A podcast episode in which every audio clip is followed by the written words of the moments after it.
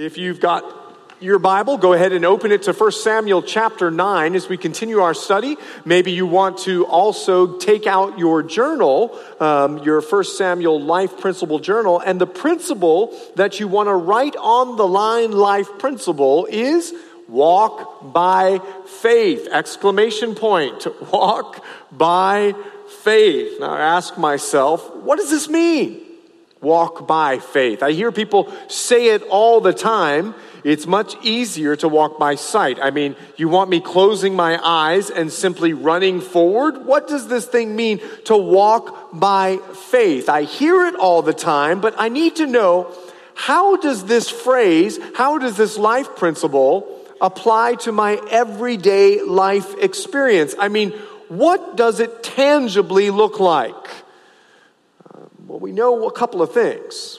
In Hebrews chapter eleven, we know that without faith, it's impossible to please God. So we know that faith pleases God. And even there in Second Corinthians chapter five, Paul says he makes it his aim to please God. So he makes it his desire. He makes it his passion. He makes it his absolute objective in life to please God with a walk by faith. And that's why it's important for us not to misunderstand what this is. It's important for us to understand what it means to walk by faith. Now, first I want to talk about what it's not. I don't think it's a pretentious show of spirituality. I don't think uh, uh, God is, is way too practical to be some pretentious show. I mean, he sent his son, and his son was a simple carpenter. He lived a simple life. He lived a very practical life. And so to be some pretentious show, we would know that Jesus, the Son of God, he actually said to the Pharisees, who were very pretentious with their spirituality and this open display of spirituality, he said to them, whoa, that, that's not at all what this walk by faith is. I don't think that walking by faith necessarily means you quit your job and quit your life pursuits and you go and live in a, a monastery as a monastic person. I, I don't necessarily think that that's the walk by faith, because Jesus, he didn't take his disciples from the world. They wanted to go. No, he prayed that while they stayed here, that they would shine as a light. He prayed that they would be salt on this very mundane, flavorless world. So I don't think the walk by faith necessarily means that we go all and live as monks. But I also don't think that the walk by faith means that we'll always experience miracles, that we'll always walk in this supernatural moment. You know, the New Testament, no, the New Testament actually explains we should be content. Content with such things as we have, and set our minds on things above when life is crazy or when life is controlled. So I don't necessarily think we're always going to experience miracles and the supernatural in this walk by faith. Most importantly, I don't think the walk by faith is wacky. You ever met like wacky Christians? Like, I went to this Christian concert one time, and this woman had a butterfly thing around her, and she was talking about how she's been transformed and how she's metamorphosizing, and she was flapping her wings like this. I'm like, you know, you're just weird and you're freaking people out. And I don't know if that's like a walk by faith. Now, maybe God calls you to wear butterfly wings. I don't know, but I don't think it's that wacky or paranormal or supernatural, like this super spiritual. Have you ever walked up to someone and said, hey, how you doing? And they go, well, praise God, glory Jesus, hallelujah, amen, I'm doing great. I'm, I don't know if Jesus walked around necessarily speaking King James English. I don't know if he said things like, I knowest thou needeth me. I, I don't know. I think he was just a normal Joe speaking in a normal Aramaic language, and I don't think it's wacky. I think spirituality and the walk by faith is in the mundane. I think it's waking up and brushing your teeth and going to work and choosing to inject spirituality into our everyday life. In fact, Peter would tell us that God has given us all things that pertain to life and godliness, and that the walk by faith is right in the midst of the life that you're living right now. Well, it was the life of Saul. And in First Samuel chapter nine, if you would go ahead and turn there now, we're going to discover in this very trivial story the supernatural hand of God in Saul's life as he was walking by faith. Walking by faith. Let's take a look, First Samuel chapter nine. I'm going to start in verse one. There was a man. I love the way it starts because God uses people. There was a man of Benjamin whose name was Kish, son of Abiel, son of Zeror, son of Becherath, son of Appiah, a Benjamite, a man of wealth. So he got money. And he had a son, and his name was Saul, a handsome young man. There was not a man among the people of Israel more handsome than he. From his shoulders upward, he was taller than any of the people. Saul. Saul. For the first time, we get introduced to King Saul, but let's remember, he's not King Saul now. He's Kid Saul, and Saul, the kid, comes from a very long line of faithful men until we get to Kish. And Kish's name begins to indicate to us something gone wrong in the faithful family because Kish's name means bent. Kish took a bend away from faithfulness. Kish took just a little bend towards worldliness. And instead of going the way of the world, it seems that Kish, well, he was more interested in wealth. He was more interested in pursuing the pleasures of the world. And the reason I can even indicate this to you is that Saul grew up only five miles from Samuel and had no idea who the spiritual leader of Israel is. No idea who he was. His servant's going to introduce him to him. Now, can you imagine growing up in a family? When I was growing up, in my day, it was Billy Graham. And can you imagine if I didn't know who Billy Graham was? And someone said, well, have you ever been to a Billy Graham crusade? And in my generation, I said, who's Billy? People would look at me and go, are you, are you even a Christian? Imagine Saul. He's got no idea who Samuel is. Kish had taken a bend. And you're taking a bend away from faithfulness. But Kid Saul, Kid Saul was a good-looking, very tall man. In fact, when you saw him, he was a man's man. When you saw him, you thought for sure, this is the king of Israel. In fact, his name, Saul, it means desired. He was desired by the nation because of what he looked like. He had the look. He had the money. He had the height. This is the guy that you want on your team. But church, remember the life principle last week. Be careful what you ask for. Because I know what's happening in your mind. Saul was the guy that wanted to kill David, right? Saul was filled with jealousy, right? Saul was corrupt to his core, right? Saul wanted to do anything he can to hold on to what God had taken away from him. Well, that's the later King Saul. But that's not who we're talking about now. That's who he became. We're talking about Kid Saul.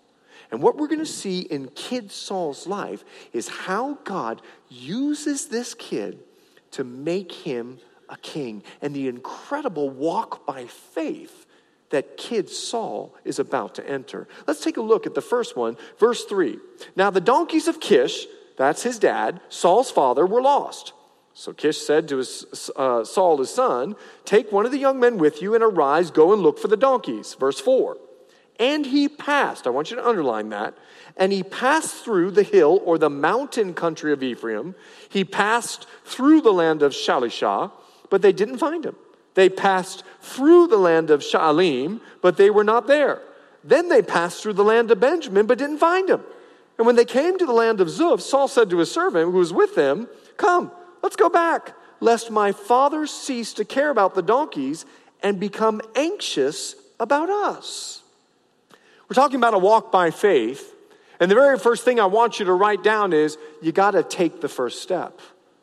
It's been said that a journey of a thousand miles starts with the first step. The Bible instead refers to this as going from glory to glory, going from grace to grace. Our walk by faith is one step at a time. Well, let's take a look at this first step. Kish is very concerned about his lost donkeys. They're valuable to him. And this is a man of wealth. And this man of wealth, he don't want to lose any of his wealth. He's so concerned, and they're so valuable to him, that he sends his son to go and find these donkeys, and Saul immediately obeys him. Now that should ring a bell in our spiritual mind, because our Heavenly Father was very concerned about the lost. He was very concerned about humanity. Separated from God since the Garden of Eden, he sends his son to go and seek and save that which was lost, you and I. Well, like Saul, Saul believed his dad. Saul believed that the donkeys were lost, and so he went. Jesus as well. Believing in the Father, he comes and he dies on a cross, and he displays for us the very first step of faith, belief. Believe. Saul didn't go around looking for donkeys. Saul didn't go in the stable and say, maybe my dad's lying to me. Saul didn't go around in the back of the yard and see, well, maybe the donkeys are there. No, Saul believed his father, and he simply went on a journey to go and seek and save that which was lost. He started the journey. And our first step is to follow in this example, is to believe, is to believe what the Father has said. That he sent his son to die on a cross for you. It's not going around trying to find some other way to get to heaven. It's not going around the back corner thinking that you could get in this way. No, it's a simple belief in the Father when he said, I sent my son to die for you. I so loved the world that I sent my son. Now, the beauty of our belief is it provides the next step. You see, once we believe, like Saul did, we begin to put our belief into practice with our behavior. I asked you to underline it. Saul passed through. He took what he knew and he put it into action. His father said, hey, listen, I want you to go and do something. And he simply did it. And this is the way that our journey begins. When we learn something to be true, we simply put what we've learned into action. Our belief in God begins to affect our behavior. Now, we may not know all. We may not know the entire Bible. I don't expect, and God doesn't expect you to know the whole Bible. But what we have learned, he expects us to put into practice. That's the next step of faith. I want you to see something about this journey. This journey took Saul all over the place. He passed through the mountains of Ephraim. He passed through Shalishah. He passed through Sha'alim. And there's something important you need to see in these names, because when he passed through the mountains of Ephraim, he had to climb up, but he got to the mountaintop experience. And that's a beautiful thing about our walk by faith.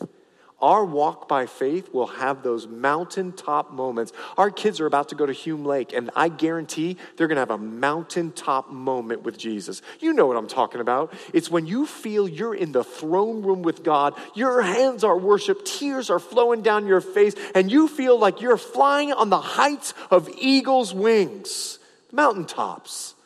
I remember um, when we first moved here, Patmos, the school of discipleship, was up in Green Valley. And so Zach and I had to travel two or three times a week up the mountain to Green Valley. And I used to love to go up there because the air is crisper. The sky is brighter. There's no traffic. I used to stop at Jensen's just to say hi to the general manager because he was friendly. Like, he wanted to say hi to me. And I would just buy something because I wanted to say hi. I mean, it's that kind of experience when you're on the mountain. In the mornings, I would go out to the lookout, and I would look all over the valley and see this stunning view giving glory to God. But what I didn't like about the mountain was when I had to come back down and into the valley. And that's what this word Shalishah means. It means three valleys. Three valleys. Where three valleys joined together, Saul would have to walk through the valleys. And I don't know if you've ever been on the mountain, but when you're on the mountain, the air is crisp and clear and bright and blue. But when sometimes you're looking down on the valley, there's a blanket of fog. And you actually descend into the fog. And now, like, you really can't see the road. You can't see the person in front of you. It's gloomy. How many of you guys know what I'm talking about? It's gloomy. It's dismal. You went from bright and beautiful hill straight into the fog, because valleys, valleys have fog. And there's areas in our life when we're walking by faith, just as a part of our walk, that things aren't going to seem so clear. Valleys, valleys have got congestion. There's so many things going on all around you all of the time. It can cause you to lose your focus. And I don't know if you ever noticed this, but up on the mountain, the road signs are this big because they know you're just focused. But on the four oh five, they're this big because they know they've got to do everything and anything to get your attention because there's so much congestion all around you. That's a valley. Valleys have turmoil. There's people and problem. In fact, if you notice this word Shalisha, three valleys, there's three times more valleys in our life than there are mountaintop experiences. This is a walk by faith. But he also had to pass through Shalim. And I don't know if you know what this word means, but it means jackals. You know those little beasties that laugh at you, right? And then they eat you. And Saul had to walk through the valley of jackals. He's afraid. He's filled with anxiety. He's worried. He's so worried, he says to the servant, uh, we better quit um, because I'm sure my dad's very anxious about us. Let me tell you what's happening. This big, tall guy's afraid to say he's afraid. So he goes, he puts it on his father. I'm sure my dad is worried about us, so we need to go back, okay? We're in the valley of jackals. This is not what I expected. I mean, we've been through the valleys. I had to climb a mountain. We had a mountaintop experience. I just thought, wait a second, what is going on? Let's go back. And there in his walk by faith, he's discouraged. Come on, Chet. Saul was obedient. Everything goes right when you're obedient, right? I mean, when the Father, our Heavenly Father, tells us to do something, everything goes right. I mean, we go from mountaintop experience to mountaintop experience. I, I didn't realize there's going to be valleys. I especially did not realize there's going to be a valley of jackals. I mean, come on. Is this really the walk by faith? Yeah. It's all part of the journey. In fact, Jesus said, I'm promising you, you're going to have tribulation. There's going to be valleys of jackals. There's going to be mountaintop experience. There's going to be valleys that you walk through. This is the walk by faith. You've got to make the decision. Take the first step. Believe. Take the second step and do what I'm asking you to do, no matter what's in front of you. Well, I don't know if I'm into this. I didn't realize there's going to be valleys, but listen, I've got a great news. It's the second point. Would you look at First Samuel chapter nine, verse six? The servant answers in verse six and says to him, behold, there's a man of God in the city, and he's a man who's held in honor. All that he says comes true, so now let us go there. Perhaps he can tell us the way we should go. Saul said to his servant, but if we go, what can we bring the man? For the bread in our sack is gone, and there's no present to bring to the man of God. What do we have? The servant answered Saul again, here, I have with me a quarter of a shekel of silver, and I'll give it to the man of God to tell us our way. Formerly in Israel, when a man went to inquire of God, he said, come, let us go to the seer, for today's prophet was formerly called a seer. And Saul, he said to his servant, well said, come, let us go. So they went to the city where the man of God was. I want you to write it down. It's our second point. In this walk by faith through the mountains, the valleys, and even the valley of jackals, we need to be guided by the Spirit of God. Guided by the Spirit of God. Now, this is my prayer for our church. You see, I want to especially highlight verse seven. Take a look at verse seventy-four. Saul said to him, if we go, what can we bring the man of God? I want all of you thinking about that next week. I want you thinking about, as you're coming to church, what can we bring Chet? I just want to preach this for a little while. I mean, it's in the Bible, okay? I want to think, now, I'm not into bread, okay? I'm not a carb guy. Kit Kats, that's my thing, okay? So if you're coming next week, you want to bring some Kit Kats, that's great. What can we bring, Chet? He's giving you the request, okay? No, no, no, that's not what this is about. Look at verse eight. The servant goes, hey, I got a quarter shekel. I want you to see the passion of this. I'll give God all that I have. I'll give him everything. I'm going to give him my time, my talent, and my treasure. Now listen, if you brought a friend, I'm not about to turn this into a tithing message. That's not where we're going. What I want to point out is the heart of the servant. I'll give God everything.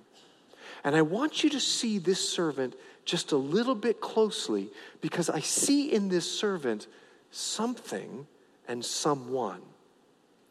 You see, the father, Kish, he doesn't send Saul on his own. He sends the servant with him. And how great is the love of our Father that he sent the promise of the Spirit so that we don't have to do the walk by faith alone. We have the Spirit of God.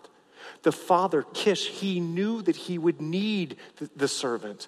The same way the Father knows we would need the Spirit. It's why Jesus said, don't go anywhere. Wait in Jerusalem. Don't do anything. Wait for the power that comes from on high, the promise of our Father. You need the Spirit of God to protect you. You need the Spirit of God to provide for you. You need the power of the Spirit of God to do this walk by faith. So he says, I want you to wait. And here's why. Do you see what the servant does?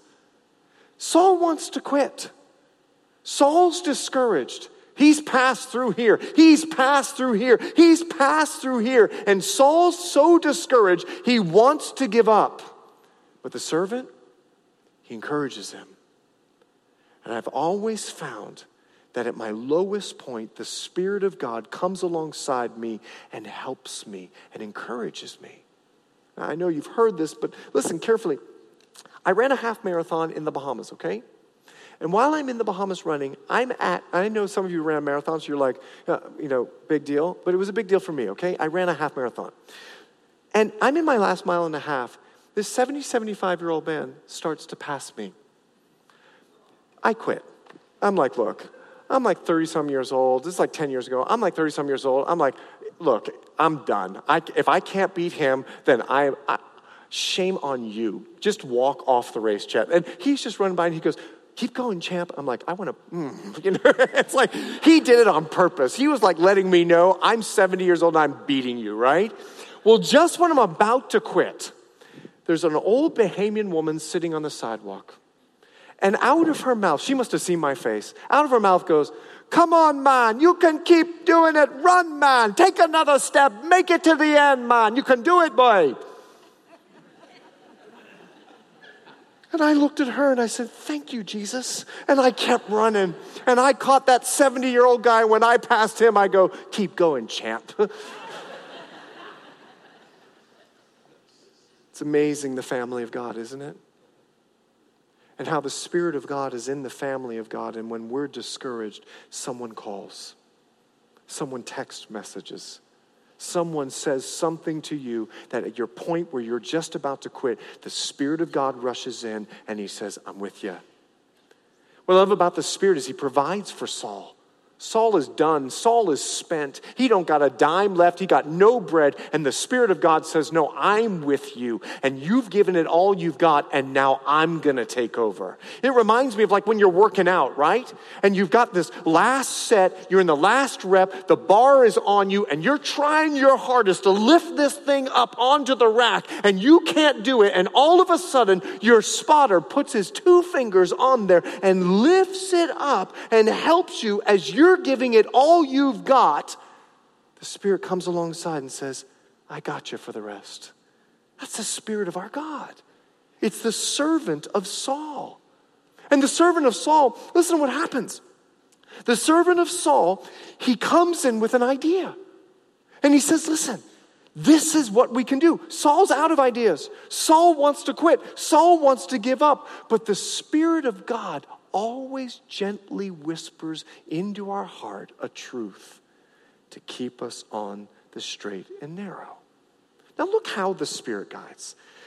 He tells Saul, hey Saul, let's go to church. That's basically what he says. Let's go to the man of God. Let's go to where he's at and let's hear what God has to say. He will guide us. He'll direct us. We need to go and be guided by the Spirit through the Word of God. Gang, this is why we do a reading plan here. We do a reading plan because we want you to get into the Word. We want you to have personal, private time with the Word so that the Spirit can use the word to guide you. This is why you come to church. You come to church so that you can hear the word of God and so that you can allow the word of God to guide you throughout the course of your week. And here's how it happens. In the course of your week, when you have a need to be guided to walk by faith, the Spirit comes in. Let me give you an example. You're on the four oh five. You've been in traffic. And all of a sudden, you see a lane that's open. And by the grace of God, like the Red Sea, you don't know how it's opened up. There's no cars in this lane, but you're there. You put your signal on and you get in that lane. And right as you are getting in that lane, someone cuts you off and gets in the lane. And then all these cars start coming in and now you can't get the takeaway. All of a sudden, your flesh begins to boil. And you want to wave your hand, not a friendly hello gesture, but you want to do something so that in his rear view mirror, he can see that you are. And then all of a sudden, the Spirit of God comes in, turn the other cheek. Be kind one to another.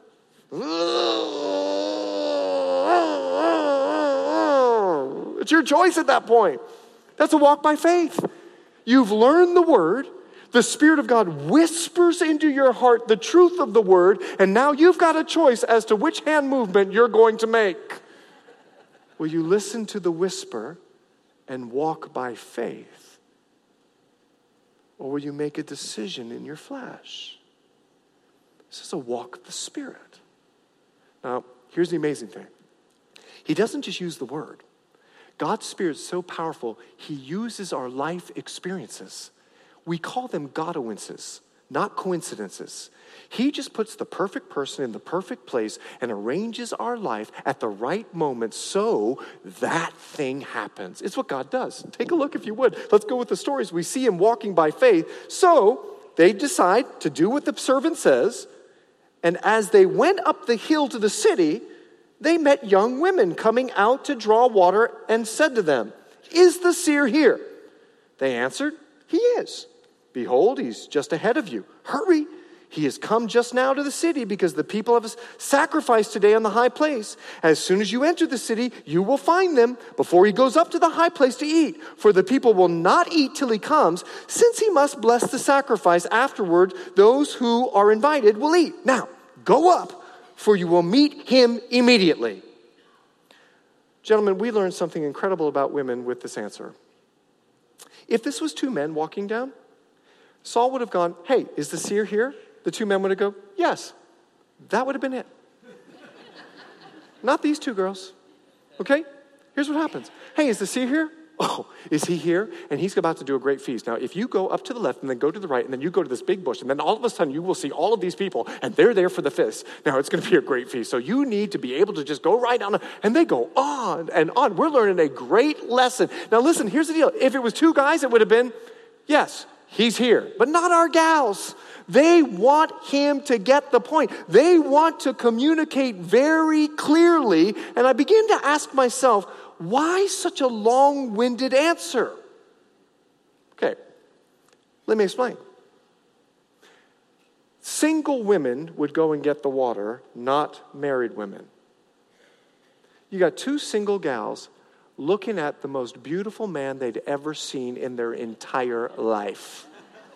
He's taller than any Israeli you could ever have imagined. He's big, he's brawn, he's beautiful. They walk down, they see him, and he goes to a question, "Is the seer here?" You know what they heard?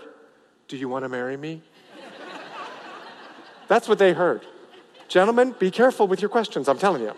They heard, "Do you want to marry me?" And they said, "Yes. And can we go with you to the feast? Because you're beautiful." "Hey, Sarah, do you see him? His name means desired. I want him. Give him. Let's spend as much time with him as we can. Let's tell him where the seer is. Let's tell him the whole culture of our community. We want desire." And Saul's like, "Is he here or not?" Right? Because Saul's on a mission. He's walking by faith. But these gals are looking at Saul. Let me tell you, Saul was wealthy, not only good looking. Saul didn't wear cloaks from Target. No, he wore Calvin cloaks. Kish was very good to make sure that he had Gucci garb. and he had Louis Vuitton sandals on. I mean, Saul was the part, and they're looking at this wealthy, good-looking guy whose name is Desire, saying, I want him. And they give this long-winded answer for their desire of Saul. They're just looking at the outside. They don't know who Saul's going to become. They're just looking at what they want. They're asking for something that they don't even realize what they're asking for. And they give this incredibly long answer thinking that Saul's exactly what they want and desire. They're trying to win him over. But I want you to see something in Samuel, because Samuel is going to display for us the spiritual walk guided by the Spirit. Now, the day before Saul came, verse fifteen, the Lord had revealed to Samuel, tomorrow about this time I will send you to a man from the land of Benjamin. You shall anoint him to be prince over my people Israel. He shall save my people from the hand of the Philistines. For I've seen my people because their cry has come to me. When Samuel saw Saul, the Lord told him, here's the man. Now, the reason I'm whispering is because that Hebrew word is, he whispered in his ear, okay? Here's the man of whom I spoke to you. He it is who shall restrain my people. A walk by faith is guided by the Spirit. Samuel is setting for us an example of what a walk by faith looks like. He's in Ramah. He's busy about ministry. He's not just sitting there waiting around for who's going to be king. No, he's doing sacrifices. He's ministering. He's teaching. He's just doing his thing. He's busy about the work of the Lord. Here's our walk by faith. And he's in prayer. He's not quick to say, you're the king or you're the king. No, no, no. He's told all the people from chapter eight, you guys need to go home. We're going to seek God. And there he is in Ramah. He's just in prayer. He's in connection with God, so that he can be led by the Spirit. And one day as he's praying, God says, I'm sending the guy tomorrow. Saul, Samuel don't know who he is. He doesn't know what he looks like.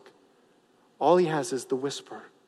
He's been in the Word. He's been in prayer. But he knows that God has spoken to him. And the reason he knows God has spoken to him, and the reason and the way that you can know that God is speaking to you, is the Spirit always operates in peace. And a peace that surpasses understanding will fill you. And you'll know it's God. And then the next day, Samuel's walking around. Psst, Samuel, hey, that's the guy. He's so walking by faith, guided by the Spirit, in the Word of God, believing in God. Samuel walks right up to Saul. And Saul says, hey, I need the seer. I'm him. And God puts all the pieces into place with a walk by faith.